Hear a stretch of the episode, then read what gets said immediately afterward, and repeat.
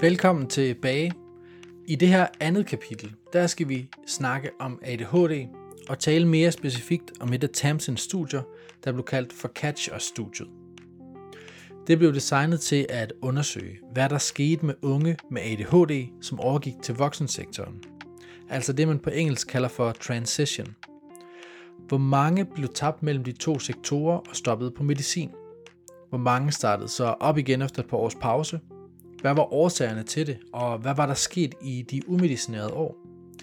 Det blev da hurtigt klart under studiedesignet, at der var meget lidt viden om, hvor ungdomsbehandlerne helt konkret skulle henvise de unge hen, og derfor så blev en sidegren af projektet at lave et helt konkret kort over, hvor man kunne henvise til. Vi lægger ud med, at Tamsen fortæller om andelen af medicinerede unge med ADHD, der havde en klinisk relevant indikation, og så fortsætter vi med at høre om, hvordan kortlægning af henvisningsmulighederne blev en del af projektet. Tak fordi du lytter med, og rigtig god fornøjelse.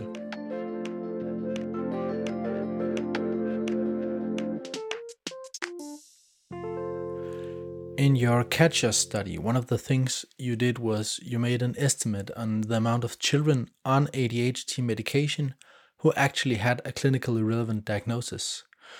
Can you elaborate on what your results showed? Yes, the numbers of children with getting ADHD medication has climbed steadily, much to, you know, lots of headlines and concern about, oh, we're over medicating our children. And in some countries, maybe they are. But actually, our national data, when Robert and I looked at it in the various national surveys, we couldn't find any evidence of a child for whom there wasn't a good clinical re- relevance who was on ADHD medication that reported it to us. When we went back to the diagnostic information, nearly all of them had a, a diagnosis of ADHD, and, and those that didn't, an example was a child who'd had a brain tumor and major brain surgery, which rules out the developmental aspect, but they had the clinical syndrome. And whereas for a research diagnosis, you have to be pretty strict and say, you know, the, the person who'd rated it had written careful notes and they'd thought, is this other hyperactivity? Is it not? Is it the cognitive problems of having such extensive brain surgery? And in the end, they'd come down on the side of not. But the level of symptoms was such that a trial of ADHD medication, and actually something had gone wrong, that the ADHD medication hadn't come through to the clinical rater. And if they'd had that extra information, they would think, well, they're reporting that on medication, can you imagine what they're like they're not, you know, it might have changed the diagnosis. So, in other words, we found no evidence of over medication, but only about 60% of those who met diagnostic criteria. So, it's gone up since the first survey from about 30% mm. to about 60% um, in the, the 2000, you know, five years later. Um, but the who were on medication, who actually medication. met the so yeah. you still had so in the first you had seventy percent who met the diagnosis of ADHD who weren't, weren't on medication. And we still have 40%. Yeah. So the trials suggest that, you know, now we have a cross section. So some of them might have tried it and found it not useful. Some of them may not want to go there. Um, but yeah, we, you know, we are under medicating still, I think. Um, the study also tried to map which services were available in the transition period for these young adults. Can you can you elaborate on how that became a part of the study and what you found? Yes, that was interesting because we hadn't put that in. NIHR put that in and said, you know, we want you to do this. Um, but actually, it became one of the more interesting bits of the project. So we realized at our first steering meeting when my then boss, who was a pediatrician, said, well, you know, we have no adult ADHD services in Devon. I, I haven't got anyone to refer patients to. And the commissioner sitting next to him said, Yes, we do. And it was like, okay, so I mean, I kind of knew that, but it was a really concrete demonstration of if you're going to map services, you can't just ask one person. So we piloted and developed this methodology where basically we asked young people, we asked parents, and we asked practitioners we did freedom of information requests, which places a legal obligation on um, the people who commission service, services. Felt very coercive as a medic and also as a researcher. Um, but when we didn't do that, we got about 10% response. And somebody else had done it in a project and had got a really good response. So I spoke to our commissioner on our advisory group and said, What do you think? And he said, Yeah, that would be brilliant because then I have to tell you. It's not that I don't want to tell you, it's that I don't have the time. And if it comes in as a freedom of information request, it's kind of saying to my bosses, This is really important, I have to do it. So that's what we did and got 90% response. And then you map um, who says there is a service. And we actually, we literally generated a map which you could go down to various different levels about was it a specialist service that only dealt with ADHD or was it a community adult mental health team that would see people with ADHD and offer medication? Or was it that somebody thought there might be a service there? You know, had had anyone experienced it? So you could drill down to the evidence, and we gave it to the ADHD Foundation, who are hopefully going to keep it up to date. So that was a really helpful output. It's a bit like when you design roads on a field of grass and you wait with putting down the tiles until you see where people actually go. Yeah. yeah, absolutely. And I think it was much gives much richer evidence than just perhaps only doing the you know, there wasn't a lot of agreement between what yeah, the commissioners thought they were commissioning. And it, you know, they, they were very accurate on the specialist services. What they were missing were a lot of the community adult services. And I wonder if it was just certain individuals within certain services who realized there was a problem and were just doing what they could to deal with it. Um, so, you know, good research always throws up many more questions. So that was one arm of CATCH-US. You're also talking about the transition for, mm. for these kids. One thing is, is there any services to have them transition into? And and we have the same issue in Denmark a lot of times. Adult services, if they're well medicated and then then they're not the target group for adult services, so they mm-hmm. go out to their general practitioners. But I seem to remember you found some worrying numbers as well on, on how many of these children who or adolescent young people actually go off their medications or fall out of um, yeah they go off a cliff um, so you know the the NICE recommendations so national institute of clinical care excellence the recommendations are in childhood that the assessment and initial prescription and the titration is by an, uh, either a specialist pediatrician or a child psychiatrist, and that care is shared. And so, actually, a number of GPs, and they were a stakeholder group that we interviewed in our qualitative arm, they're really keen to do the right thing, but they're terrified. So, you have someone at 17 or 18, perhaps who's life is in a bit of a pickle and you're being asked to prescribe off license a, you know some drugs that have addictive potential and yet in children you're supposed to do it with a specialist and in adulthood the adults are saying oh no not my job mate over to you. Um, you know it it puts them in a really difficult position and some of them say no we won't prescribe. Um, some of them do, but they're really worried about it. And I think the other thing that irritates them is often they they are involved by default. So nobody has said anything to them. This 18 year old just pitches up and says, I need a repeat prescription. And so, you know, they haven't even had a discharge letter. They don't know if there's a problem who they get in contact with. And that's not good care. You know, we could do it so much better.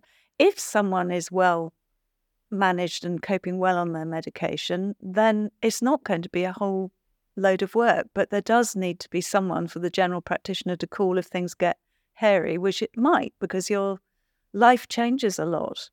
And, you know, certainly, particularly the young men will still be growing and changing. So their dose requirements may may change. Um, and it just seems ridiculous to have such an unstable set of supports around a time in life where decisions and actions can have such a profound impact on your life chances and your health and your education. There are so many other transitions that are going on at the same time, which is you know, it is just a particularly bad time to have a break in service. And it's purely historical. It's because we have adult and child psychiatrists. We don't have a psychiatric service that covers life.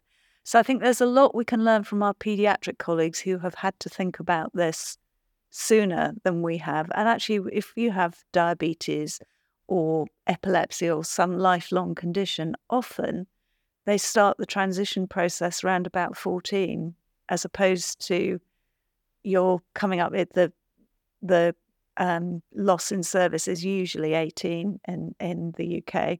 And some people have described, you know, coming in on just before their 18th birthday and being told, okay, here you go, that's it, bye. Um, that's just not the way to do it. So we're about to uh, finish. We have a few minutes left. Um, I'm thinking in Denmark, there's a teacher who uh, writes a column for the Danish Teachers Association every year, and he says when a politician really means something, he uh, he tells the public that the schools should fix it, and then he makes a list of everything that uh, politicians has suggested that the schools fix this year. teaching children about taxes and swimming and mental health and it's a, like a very long list, maybe a hundred different things that the schools should uh, should take care of. And all the while, schools are really trying to make kids learn and uh, grow. And I'm just thinking, from your perspective, working in this very broad intervention research field, what actually defines education and what part does the schools play in mental health and what parts belongs to, for example, the parents and the actual psychiatric systems? That's a really good question. And I think it's the same in the UK. There used to be a phrase when um, you know, that I heard a lot in the noughties of, well, schools are well placed too. And as you say, big, long list. Um, the truth is, it's everybody's business. It's absolutely everybody's business. Um, we make education compulsory in the UK now up to the age of 18. And therefore, we need to make sure that schools are promoting health and well-being, um, not damaging it. And I think, you know, but beyond that, there is huge responsibility in terms of the community and, you know, wider public health. At you know, for the last five to ten years, there's been increasing concern about child hunger in the UK, which is appalling. It's it's a rich country, but there are so many schools in deprived areas that are supplementing children's lunchboxes in London, and it's usually the staff out of their own money. Um, that should not be the role of the teacher. I think if you think um, what the the word education comes from ed, educare in Latin, which is to draw out. And I think it's, you know, what we are trying to do in the broadest sense of the word with education is to provide a framework that allows children and young people to develop. And I think certainly in the UK, we've really lost our way. We've gone back to rote learning, loads of exams, huge level of stress. Um, and the exams are marked in a very silly way where you kind of have to write a rote answer. There are certain things that they're looking for where you could be right or you could be a really original thinker and just score very badly because those, you know, it, it's it's a dumb system. So I think we're we're partly failing, and I don't blame teachers for this. I think it's political. Um, and it's sort of been pushed down from DFE, but we've gone really badly wrong in our effort to raise education standards. And in fact, it's had completely the opposite effect. Um, I think what we can do with schools is a lot of help for children who maybe don't have it at home, and some people will have it at home, around softer skills like emotional regulation, looking after your health in the wider sense. You know, we all need to sleep occasionally, we all need to mm. eat. It's good to do some exercise, good to find some hobbies. Problem solving is a really useful skill. You know, teaching skills as opposed to how many academic subjects have you got. We've never in the UK, and I think it's similar in many other higher income countries, really sorted out the fact that schools focus on the academic side often, but actually there are some kids who are just not academic. They have other skills, and we should be absolutely developing them, but but a you know an academic, academically rigorous education is not for everyone, and we shouldn't try and push loads of round pegs through square holes because it damages them. Um, I think the other thing that schools struggle with is children with special educational needs. Now, there's a big overlap between health problems, both mental health and physical health, but more strong with with um, physical health, particularly the neurodevelopmental disorders. But not only them, between having a disorder and having special educational needs, and yet we don't support them. So again, there are long delays in the identification. Even once you've identified it, it might be another year before you get any provision. And all that time, the child is experiencing school as a really negative, difficult place to be. So I think we shouldn't just say the teachers have to sort it out. I think teachers do have a role, but they also need a lot of support from other agencies, and it's everybody's business. And I think I agree with you. And just because mental health problems affect a child's life across all aspects, it's it affects their their learning, it affects their relationship with their peers. I think you mentioned that early on mm-hmm. as well. The if you're not supported, it affects your peer relationship. It affects our family, so it is across. But we also know that a lot of parents, their first help seeking contact, because those are the professionals they're the most yeah, in contact exactly. with. So it will be teachers a lot of times that that are the first line of contact when parents yeah. do try to get help. So I think then the rest of us have to help teachers to at least know where to then take that concern yeah. and how to guide the parents. So I don't think it's the teacher's responsibility to fix it. Yeah, but we can't take away from the fact that they will be, yeah. for a lot of families, they'll be the first and they will be, be the entry point yeah. into their help seeking pathways and and we need to as a system i think also as CAMHS we do have a responsibility in how do we then give the teachers the tools to know how to help these because our care systems are quite because it's across all but mm. the care systems are so complex that even as a professional working in CAMHS you sometimes struggle and different municipalities have different yeah. setups so sometimes we get lost and if we get lost imagine how it is to be a parent yeah or a teacher trying to navigate what's actually out there. Yeah. Absolutely absolutely. So i think you know teachers and eh, teachers as you say because of the long-term relationship with the child and perhaps the family are often going to be that sometimes the point of identification or the point of help seeking. It could come either way but we shouldn't leave them to deal with it. You know they need to teach and that in itself is a really tough, demanding job. Um, but we need to make sure that they're well supported. And there is a lot that mental health services and mental health practitioners can do um, working with schools and with teachers. Okay, so if we uh, try to uh, close up now and look towards the horizon, um, from your perspective, what are the major challenges coming into your field of research in the next five to 10 years? And what do you think is going to be the solution?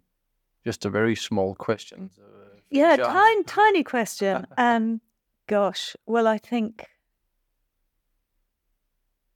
my worry is for certain age groups because of the impact of the pandemic.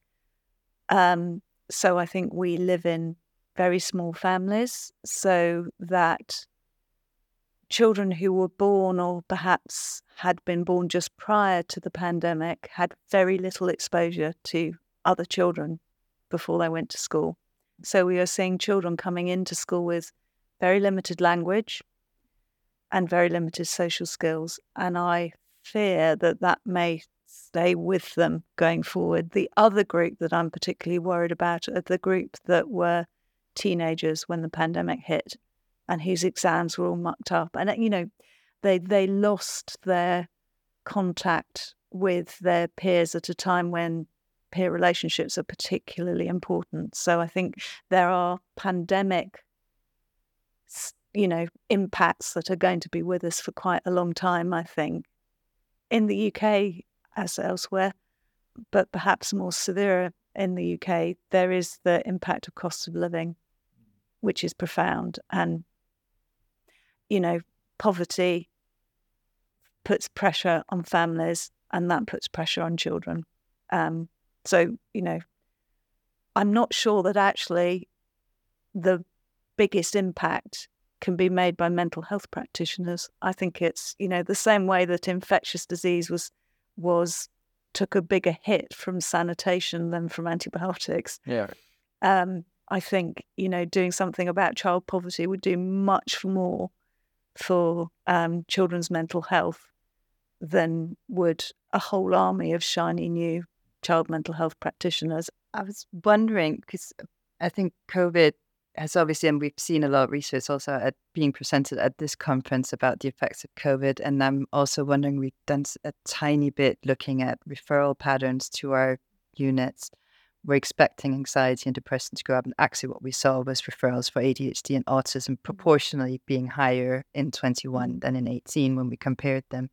And it, it had me thinking, I wonder, and I don't know, I don't think any of us have the, the answer, but how far out in the future do you think you sh- we need to go to actually see the full effect on our children's mental That's health so of the really pandemic. I think it may well can't become clearer over time. It's a really interesting question. And I think we shouldn't assume that it was negative for everybody. So I think there were some children who were struggling in school for whom remote learning meant that they, if they were being bullied, they didn't have to face the people who were bullying them if they struggled with content, they could often watch it back and do it at their pace. And certainly, because of the research I do, I'm in touch with various parent forums for children who struggle to go to school. And quite a lot of parents there were saying, My children have had the best ac- access to education that they've had for years. Of course, now it's all back in schools again, and those children are now having a difficult time. And what we're seeing in the UK, I don't know if it's the same in Denmark, is a massive increase in children who are absent from school a lot of the time. So much lower levels of attendance on average, but also the ones with really worrying gaps. Um, the persistent absentees have rocketed up. And I think there's some children that are just voting with their feet, which suggests to me that our education system needs a serious look. I don't know how long you'd have to go out um, you know, there's case series that a colleague who's an audiologist has um, collected together, and she's trying to publish at the moment, of children who can't be tested audiologically with human voice because they don't respond to it. They respond to screens. That's heartbreaking. Yeah, awful. By the age of one, and the thing that separates the, you know, there were always a few children like this, but you know, maybe one or two a year. And now this audiologist and this private audiology clinic. So these are quite wealthy families because they're choosing to go private rather than wait a long time to get an NHS appointment. Um, now she's seeing two or three a week. And it seems, you know, there is a hint, but it's, you know, it's correlation, not causation. Um, we don't know it's causation with screen time. Parents who are working but also, there is something, you know, I thought back to when my twin daughters, who are now 21, and thought, could I have left them in front of a screen for anything more than two minutes under the age of one? And the answer was very definitely no. So, um, you know, you wonder if there's a genetic vulnerability to language and communication problems that's then being triggered by a situation where you've got a stressed out parent who's trying to work, who shoves their child in front of a a screen and for whom the screen is engaging enough that they stay watching it. But what's really worrying is uh, follow up. There's no in, no improvement. But these children are not deaf; mm. they're just not responsive to people. So, so that, yeah, maybe, maybe I can finish uh, with a final question on a bit happier note. So, Tamsin Ford, imagine you're elected European Commissioner of Mental Health and the Youth, and you have a total majority behind you. Uh, what would be your most important change of policy? Why? Well, first of all, I'd be overjoyed because it would mean the UK would be back in the EU. um, but secondly, I've alluded to it already to child poverty. Yeah. That's where I would, you know, I would put all my energy into trying to support financially and in men, you know, financially and socially, the families that really struggle. Mm. And one reason for tra- struggling is financial adversity. And I think that is the way to prevent, mitigate, reduce a lot of mental health problems in, in children. And then we can worry about the services and the interventions. But let get let's get children with reasonable homes who have sufficient to eat um, first. And I, it appalls me in a country as rich as my own that, you know, that's what I should be saying. But that's what we need to do. And I think we can no longer, you know, I grew up in a system where, you know, doctors weren't supposed to express political views, but I think we can't not. The impact of inequalities on health are so profound that we are negligent if we don't say more than we do. Det var alt, vi havde fra samtalen med Tamsen Ford og anne Sofie Kærgaard Hansen. Jeg har lagt et link til en opsummering af Tamsens Catch Us-studie i beskrivelsen af udsendelsen her. Og hvis du vil læse mere om overgangen i den danske børne- og ungdomspsykiatri, så har jeg også lagt et link til noget af anne Sofies forskning. Det her det var det sidste interview, vi lavede under SCAP, og det betyder også, at vi nu er færdige med engelske interviews for en stund. I næste måned, der skal det handle om terapi i børne- og ungdomspsykiatrien og den nye betænkning i forhold til uddannelseslægernes terapi. Hvis du på nogen som helst måde sidder og har nogle kommentarer eller noget kritik, noget ris eller ros, så håber jeg virkelig, du vil skrive det til os. For vi er virkelig nysgerrige på, hvordan den her podcast bliver taget imod, om der er noget, du kunne tænke dig, at vi gjorde anderledes, eller om der er nogle emner, du håber, vi tager op på et tidspunkt. Tusind tak, fordi at du lyttede med, og på genhør.